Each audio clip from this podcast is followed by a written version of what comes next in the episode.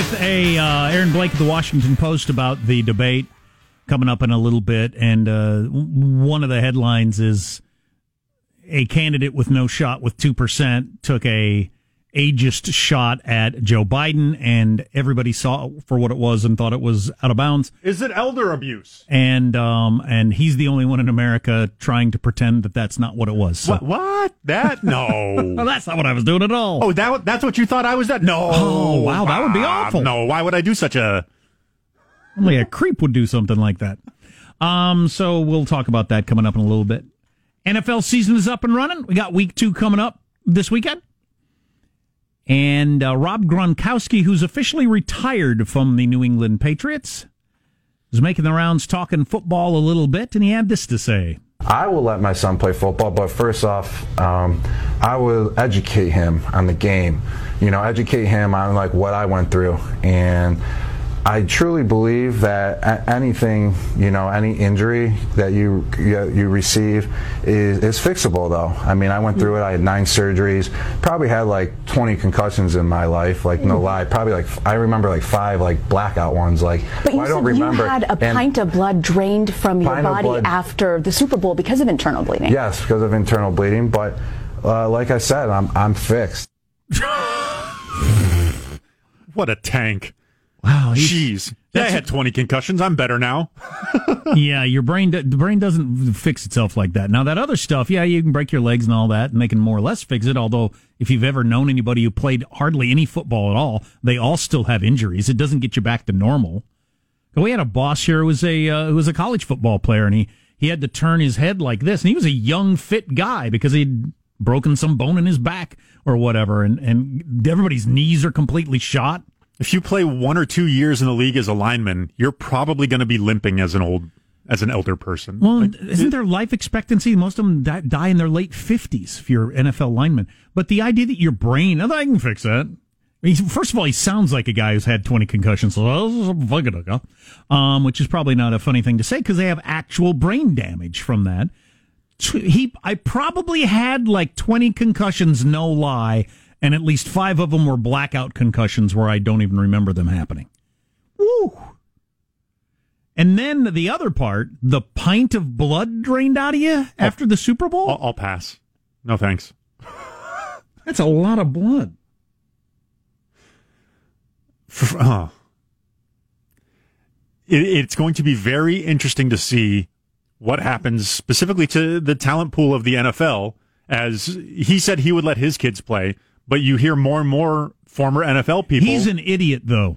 use The- your the words, not mine. The other players who aren't idiots, a lot of them say, "No, my, I wouldn't No. let my kid play." No, football." I'm not going to do that. Yeah. Um, uh, and particularly there's big industries in, in various states of, of youth football and, and at what age do you start playing tackle? And it's, it's going to be interesting to see what effect that has on the NFL.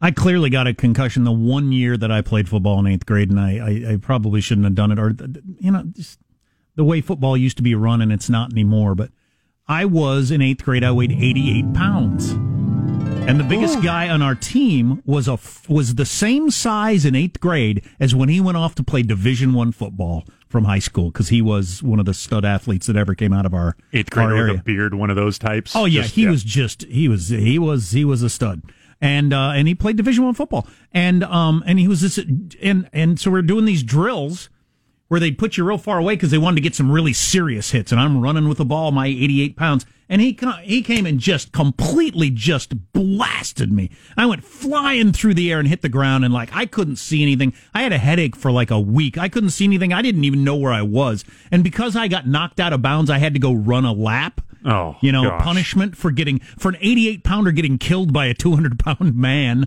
And Um, no water. That's weakness. I got punished and had to go run a lap, and I remember running that lap, and I was thinking, I got, I just, I could hardly see, I could hardly move. Oof. Oh, it was, it was terrible. And so, if you play football and you're you're serious about it, you do that like every game, if not back in the day, every practice. You have those kind of collisions, and it ain't good for your brain. I blame everything I ever do wrong, my forgetfulness, everything I on that one hit. on on that one person in particular. You should blame him. Yeah, well, or the coach. Just just looking back on it, and I don't want to come off as a snowflake or whatever. But what is that? What are you teaching anybody? What did he learn from that experience, and what did I learn from that experience? As an uh, from an athletic standpoint, to be a better football team. Oh, the only thing maybe I learned is that you shouldn't play football. You're too small. Uh, maybe Work that was your the, jukes. But yeah, what, what, what, what, but you know, that was back in the kind of coaches just think, oh yeah, that's awesome. The little guy got killed by the big guy. That's freaking awesome. when concussions were just described as ah bell rung. He yeah, got his got bell his, rung. Yeah, exactly. Twenty but, concussions. Uh, like I said, I'm I'm fixed. Uh, you sound fixed. You sound fantastic. Pint of blood drained out of you from internal bleeding after the Super Bowl. Wow, that's something. You had a pint of blood drained from your body after the Super Bowl because of internal bleeding. Yes, because of internal bleeding. Yeah, I wonder why Andrew Luck stepped away when he did. Yeah, oh. I remember. I don't remember who was was one of your uh, had been playing forever, John Elway or whoever, toward the end of the career, talking about how it would be Wednesday or Thursday before they like like were walking normal after a Sunday game.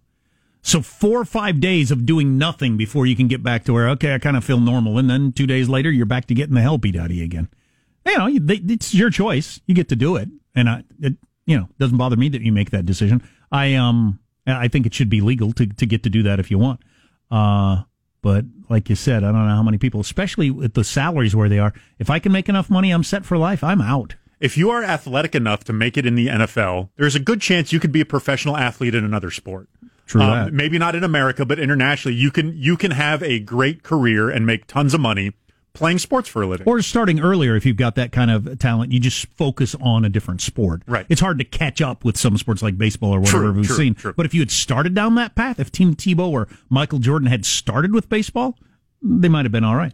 Um, we're going to talk to Aaron Blake of the Washington Post a little bit about the debate. Did anybody think that was a good idea for Julian Castro to say that Joe Biden is uh, losing his mind on a, on a national stage? Stay tuned. Coming up on the Armstrong and Getty Show.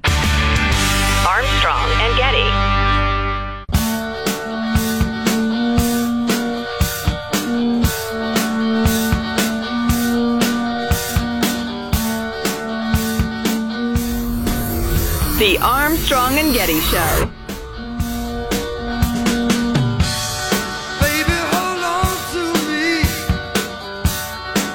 This is about candor, honesty, big ideas. Well, let's have a big idea. The, the tax of 2% that the senator is talking about, that raises about $3 billion. Guess what? That leaves you about $28 billion short.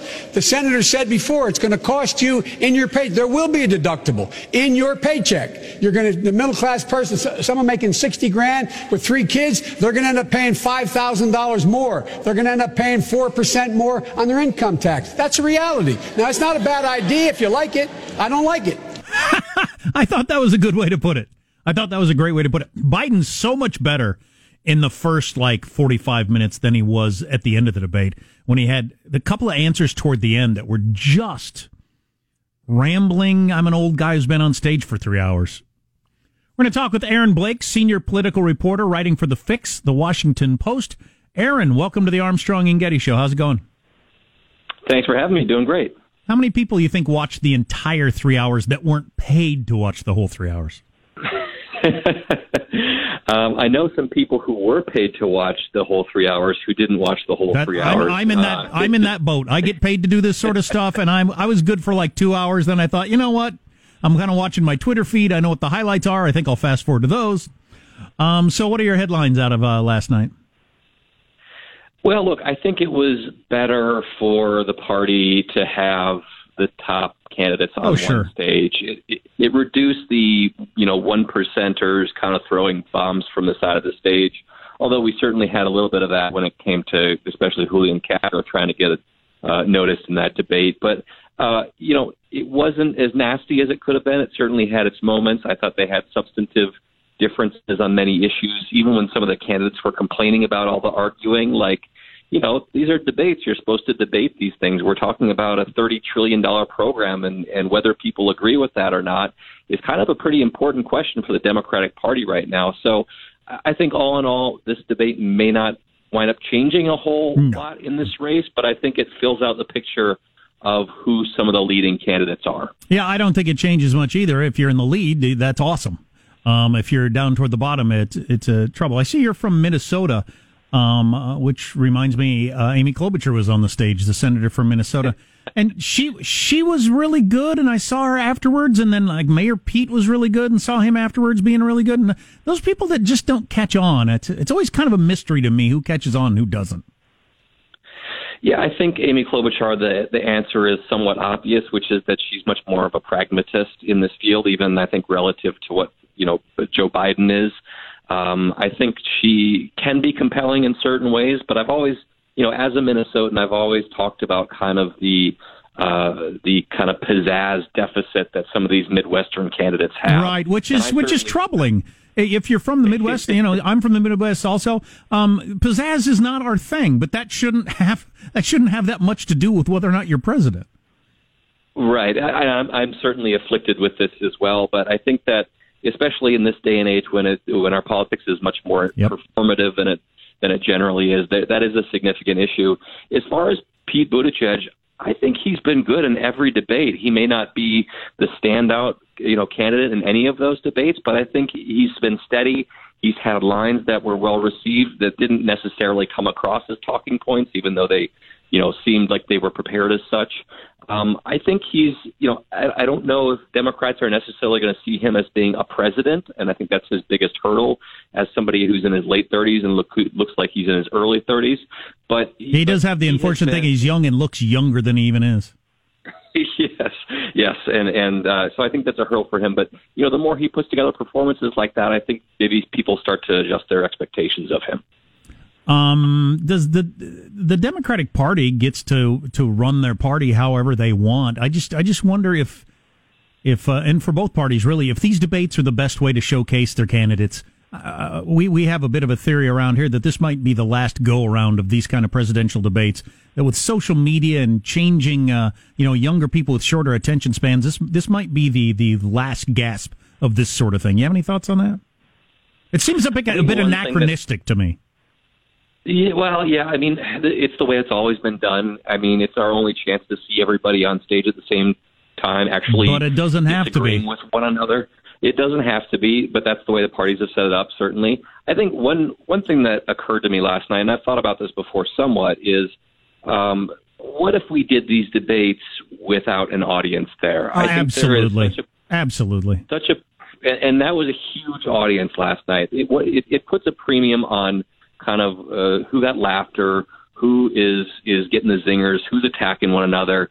I think it'd be much easier for people to judge these things if if there there's not a real time reaction. And as much as the moderators can say, you know, don't applaud, we're just trying to get through the issues here. Like you can never totally keep that in check. And so I think maybe that's one reform that people well, yeah, start talking. Getting about. back to the the necess- necess- the necessity of having pizzazz with the crowd there. Pizzazz is so important. And also that the crowds tend to be the extreme of whichever party it is. So it's really tough on the moderates. The moderates either get booed or get no applause. Amy Klobuchar gets no credit for saying, I want to be president for the whole country, not just half the country. No, you want to be the extreme candidate in those crowds. And I think we saw last night, this was the first debate that was held uh, at a historically black college since 2007. And of course, the questioning reflected that to some degree. But I think you also saw the candidates maybe change how they talk about certain issues, uh, given the audience that was there. Um, it's just, I think I, I watched. Uh, there was a debate uh, between the two candidates to lead the Conservative Party in Britain a few months ago, and I don't know if there was an audience there, but if they were, they didn't actually say anything. Hmm. Uh, and it just kept, it kept moving along, and it was great. And the moderator was very sharp, and it was just basically three people in a room talking over issues. And I felt like it actually accomplished some things, and as far as learning what the differences were, and people not just doing this for the performance. Uh, two more questions with Aaron Blake, senior political reporter with the Washington Post. One, the the moment that's getting the most attention, uh, Julian Castro um, trying to take a shot at Biden's age. That's clearly what he was doing. And he got killed in liberal social media, I saw. Yeah, I think they, the, some people thought it was mean. I think the bigger issue here is that there, the substance behind it just wasn't there. Uh, he was accusing Biden of saying that people had to opt into his public health care option. Uh, and he accused Biden, when Biden denied it, he accused him of basically forgetting what he had said just a couple minutes earlier.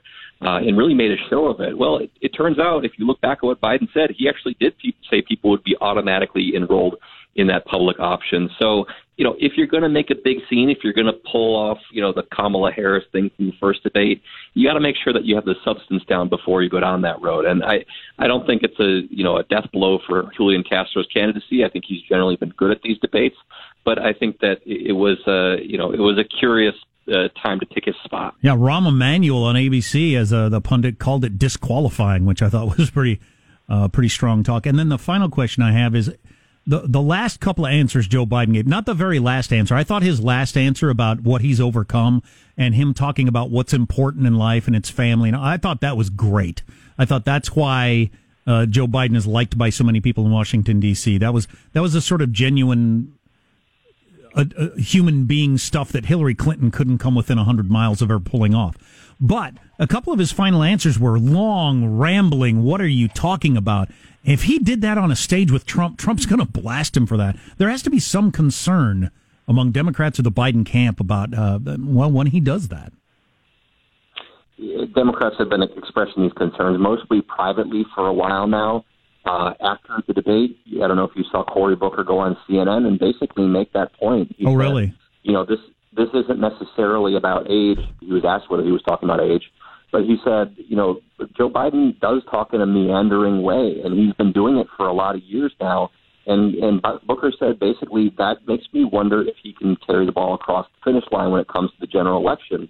Um, I, I think that you know Trump is not the most skilled debater, but he certainly is good at seizing upon yes. people's vulnerabilities in these debates. And I think you make a really good point there.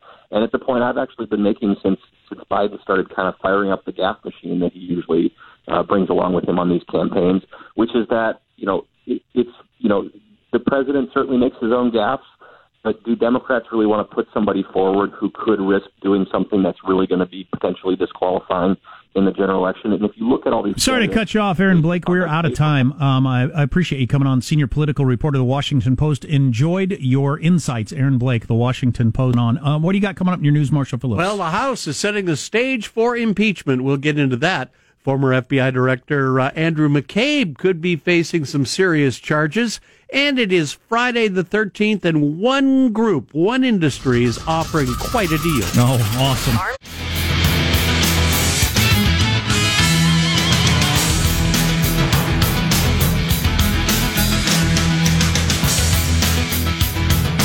What two groups are the best tippers, and who are the worst tippers?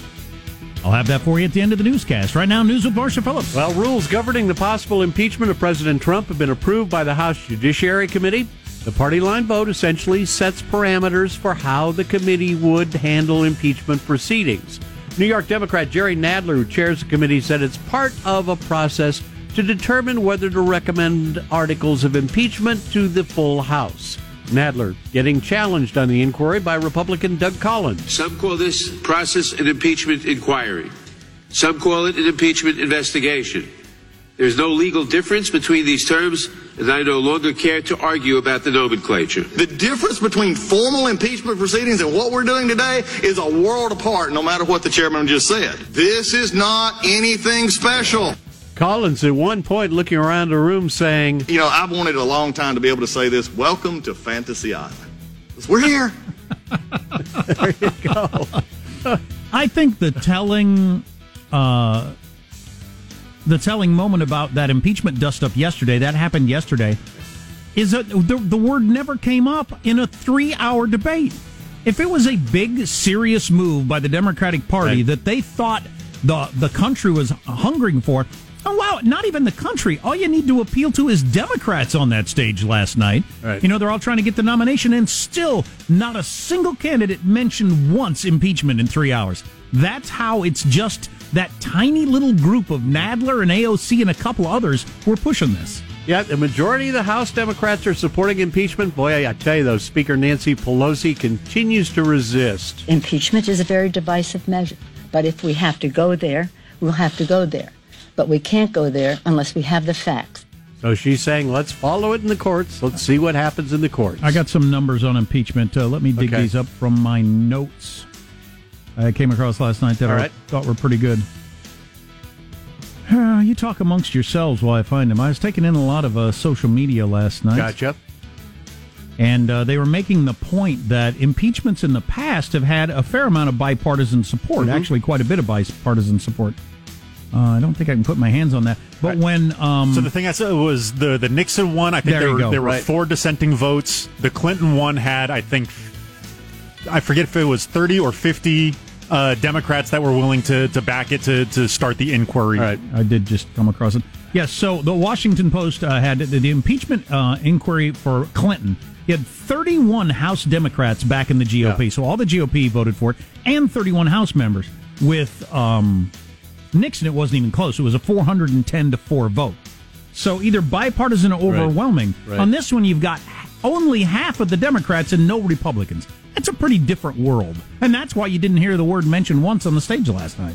A U.S. attorney is recommending charging former Deputy FBI Director Andrew McCabe for making misleading statements during the Hillary Clinton email investigation. That is a move which will now pave the way for an indictment of McCabe. Yeah, this is a confusing one. He could be in real trouble. Yep. President Trump has often criticized McCabe, who's the man who ordered a special counsel investigate Russian meddling in the 2016 presidential election. McCabe appealed the recommendation, but it was rejected today by the Department of Justice officials. According to an inspector general's report, McCabe lacked candor when Yeah. questioned about leaks during the Clinton email investigation. Yeah, what happens to you when you lie to the FBI? He lied to the FBI a lot. He lied a lot, including under oath. But here's what's interesting, and I don't think a lot of people get. I didn't get it till last Right. night. McCabe didn't lie about the Trump Russia stuff. What he did, that's not what he leaked. Right. What he leaked was the Clinton email investigation.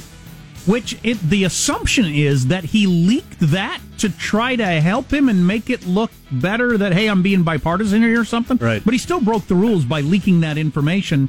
And here's the scoundrel thing that he that he then did.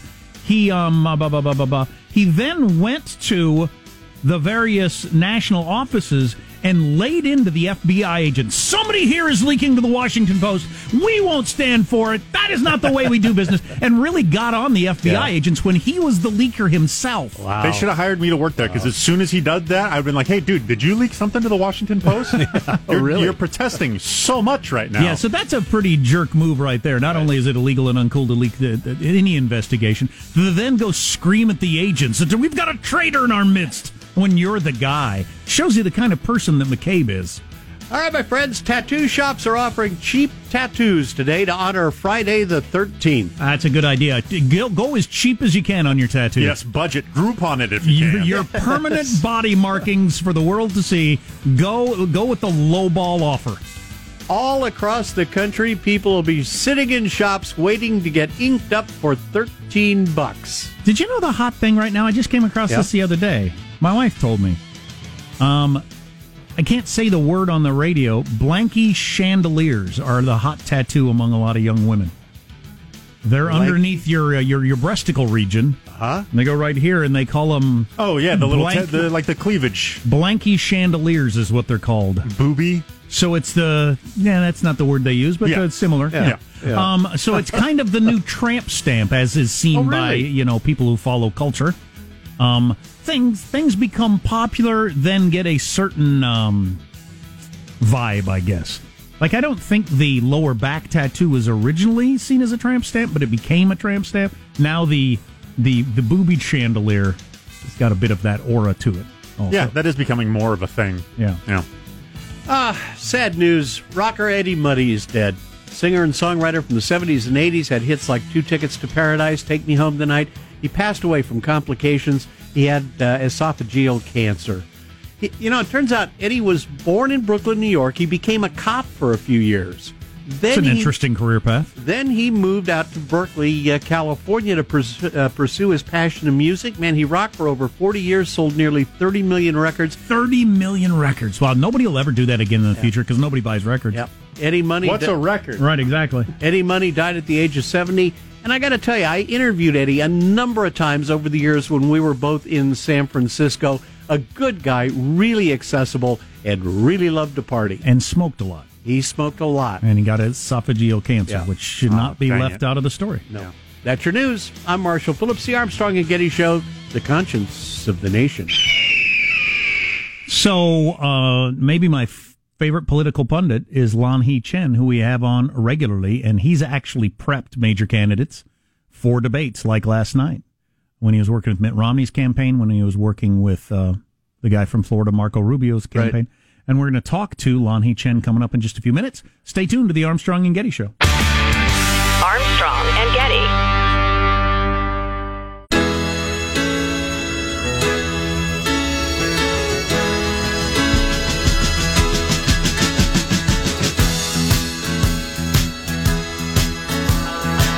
The Armstrong and Getty Show.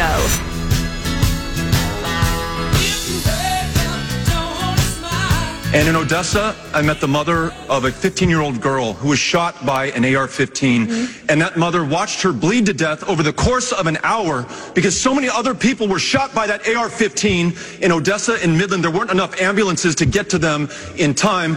Hell yes, we're going to take your AR 15, your AK 47. We're not going to allow it to be used fellow Americans anymore. I thought that was the best moment Beto's had since he announced for running for president. A terrible topic to have to talk about, obviously. But it's genuine and real, and he seems like a real human being. Now, I think the policy is not going to fly very well with the majority of Americans. A government gun confiscation.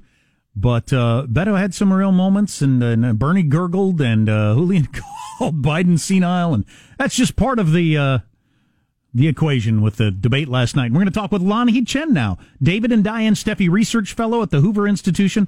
Maybe our favorite political pundit that we ever have on the air, and he's got a podcast we'll tell you about coming up. Lanhee Chen, welcome to the Armstrong and Getty Show. Thank How's you. it going? So Great I, to be with you this morning. I, I ask everybody this. I'm wondering how many people actually watch the whole three hours. I'll bet it's less than a million in the whole country. Do you watch the whole three hours? Yeah, I mean, I, wow. I, I, did. Good for I, you. My sense is that people usually drop off after the first 30 to 45 minutes. I mean, that's that that just remembering from um, you know when I did a lot of work with CNN and they had the metrics on this. It seems like most people kind of stick around for that first half hour, then they go and, and get a pizza. Well, yeah, I'm glad you brought that up. So, like when you were prepping candidates, when you were working with either you know Mitt Romney or or whoever else, um, do, do you guys know that and try to get your best stuff in early, knowing people are going to go away later? Oh yeah, absolutely. I mean, huh. you you definitely want to to make a strong first impression. And usually they're going to front load whatever is most newsworthy or whatever they perceive to be the most important issue first. So, for example, last night we saw a lot of healthcare early. Sure. We've and, seen a lot of healthcare early, and so, so so they tend to do that. And then to that point, I was watching the debate, and I probably watched two hours of it. Then I went to uh, to uh, started fast forwarding to clips I heard people talking about on social media. But uh, early on, I thought Biden was strong and made his points and separated himself from the other candidates and got some shots in. Man, his last couple of answers, aside from his closing thought, which I thought was fantastic and another real human moment, um, his last couple answers were a rambling old man who'd been on stage for three hours. Yeah, no, I think that's right. I think he started off strong and performed well when he needed to perform well, which was right as the debate got going. Uh, you're right. Toward the end, it was rambling. Uh, you know, I, I thought that exchange with Julian Castro was the exchange of the debate. Um, sure. I don't know if you've played it today, but the one where basically Julian Castro accuses Biden of being old. Correct. Uh, and and you know, I didn't think it played well for Castro, obviously, but but for Biden at least, I thought it was probably his strongest debate to date. Yeah, which you know, when you've got a double-digit lead and you have your best debate, that's a pretty good position to be in. Uh, are are we really down to a three person race, and uh, and even the two that are chasing Biden got to figure something out if they want to beat him? Yeah, that sounds right to me. I think you know you've got Elizabeth Warren, Bernie Sanders, Joe Biden. You've got a couple of other people who could potentially uh, make their way back into it at some point, but the odds are beginning to to look pretty slim for people like Kamala Harris uh, Cory Booker would be another. You know, Beto O'Rourke did have that moment you played, but you know his, his campaign is effectively done anyway. He, he's always searching for a moment anyway. Sure, he's sort of got this. I'm I'm going to go to to curse words when I feel like I need to to create a moment. It's the same playbook he had when he ran for the Senate in Texas. And by the way, what Beto O'Rourke did last night is he basically guaranteed he'll never win statewide in Texas. Uh, he, he'll he'll he'll just not. He he doesn't have a political future in Texas given the position he has on guns. It's just not going to happen. Yeah, um, let's talk but, a little bit. Know, of, yeah, I was I was going to bring up issues as opposed to people. The issue of mandatory gun go- buybacks, and and the the moderator said some critics would call that a confiscation. That's because that's what it is, a confiscation. Uh, how does America feel about confiscation of guns? Yeah, I mean, I, I, I still think in general you'll find that most Americans probably don't like the idea. Um, I, I think most Americans will perceive themselves as being for sensible gun control, and I, the reason I use that phraseology is because what is sensible obviously is in the eye of the beholder, and you know when you talk about background checks, expanded background checks, you talk about assault weapons.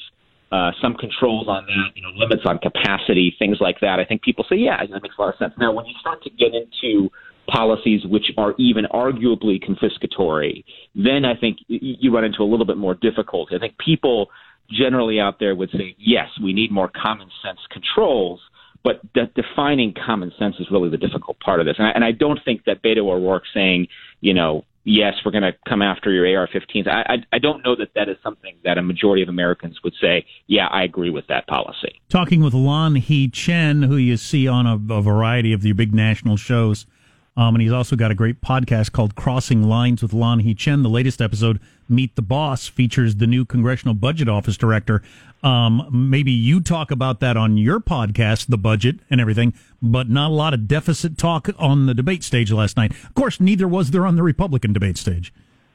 Yeah, you know, it's one of those things, and we've talked about this before. I just don't know that it's a topic that that resonates as much as voters anymore. You know, I thought the interesting thing last night is there wasn't a lot of talk about the economy generally. Right. You know, there was some talk about China and trade, but for for a topic that really animates most voters' decisions when they get to the ballot box, to not spend more time on the economy was disappointing, and I would have liked them to, to say a little bit more about what they plan to do on the economy. If the economy slows and we enter into some kind of recession, what's their plan? What are they going to do? We didn't hear much about that. Now, part of that might be because they don't have a lot of ideas for how to how to get out of it that that are particularly unique, and so maybe they, you know, the, the moderators figured let's not talk about it. But for such an important topic to spend such little time is very interesting. I don't want to sound like Julian Castro going after Biden's age, but he had a couple of rambling old man answers and he had some sort of mouth tooth problem at some point that's become a like a meme on the internet. I mean, th- those are serious things to worry about, aren't they? Well, it was. I, I don't know if you, you caught Cory Booker. They, they um, Cory Booker had an interview. I think it was on CNN after the after the debate, and and he said something which I thought you know was right. It was sort sort of cringeworthy, but right. He said a lot of Democrats are worried about Joe Biden's ability to get the football across the goal line uh, because because it's like you know you can you can see him running and running and running, and then at some point, oh no, he stumbles. To your point, I think that's the concern. His numbers are durable. Joe Biden's numbers are pretty durable. He's still got a lot of support. But you're right. There are these moments where people are reminded that Joe Biden is, first of all, who he is. He's been his whole political career, who's somebody who, you know, rambles and, and goes on tangents and isn't particularly focused. And then the age issue does kind of come back into it more subtly. And I thought Booker did that much more effectively than Castro did during the debate. But then the last question, which was, you know, what what have you overcome? What's the biggest hurdle you've overcome? Biggest setback you've ever had to overcome? And Biden's answer about what's really important in life and and and losing family in a car wreck and the cancer and stuff. I thought there aren't many politicians that can pull that off without sounding jivey, and he can. Oh, absolutely. And and and you know, it's an incredible life story. It's a tragic It life is. story. And, and it's one which connects with people. You know, everybody's experienced pain of some sort in their life, and to hear that, and and and I think that resonates with people. I think that's what makes ultimately what makes Joe Biden, I think, the front runner and the strongest candidate. Is not his policy positioning. It's not even his ability to beat Trump. Really, what it is is his humanity. And I think the more he connects with that humanity, the more people will forgive him the rambling. They'll forgive him the stumbling. They'll forgive him the things that don't sound coherent. And they'll realize that he's just a guy who wants to, to, to do well for his country. And I think that's something that'll be very appealing come next November. Wow, that's pretty good right there, Lanhee Chen. That's interesting. I think you're right. Um, and and it really makes uh, Julian Castro attacking him make look even worse. Yeah, well, you know, it it comes back to this question again. Did anybody realize Julian Castro was running for president? Right, You know, yeah. and and it, it, it makes him look like a small man, which which you know last night would suggest he is. Um, the, the part of the debate that made me the angriest, and I just wonder why it works this way. You got Jorge Ramos from Univision up there, and he tries to force Joe Biden into apologizing for a Democrat president deporting a few people because it was the law, because we have illegals in this country. Why do the questions come from an, such an extreme point of view? Jorge Ramos is clearly an advocate for illegal immigration. Well, remember the the premise of these debates is conflict. The the you know, and this is not just I'm not just speaking about the network that hosted last night. I'm saying any network hosting any debate, they want to see fireworks. And so the premise, the fundamental premise I think Ramos was going after is the same premise you're going to see future moderates go after, which is will Joe Biden draw distance from Barack Obama? Will Joe Biden disavow things that he was part of during the Obama administration that progressives and Democrats now feel is is passe or bad policy? And so that's what he was trying to do. And by the way, it's not the last time it's going to happen. You're going to see plenty more efforts in the future to separate and distance Joe Biden from Barack Obama. Uh, unfortunately, I think for the networks, Barack Obama remains very, very popular. And it's going to be tough to get Biden to really disavow things that he did during the Obama administration. But that's the dynamic that we're seeing there. They're trying to get separation, they're trying to get conflict, and I would expect to see it again. The podcast is called Crossing Lines with Lon Lanhee Chen. Got a new episode called Meet the Boss we just told you about with the Congressional Budget Officer, Office Director, and more episodes on the way. Uh, Lanhee Chen, thanks for your time today. Thanks for having me. Have a great weekend. You betcha. I think he's absolutely right about that. When when Biden does his real human moments like he did at the end of the debate there, the sort of stuff that, like I, I keep saying, Hillary Clinton couldn't come within 100 miles of ever pulling that off then he'll be forgiven a little bit for some of his old man stumbles. In the same way, you might be, uh, you know, you you you're okay with your your grandfather or whoever. Uh, you'll you'll excuse some of the the old person stuff that they they struggle with because you like them. Um, My grandparents don't have nuclear codes, as far as you know. um, yeah.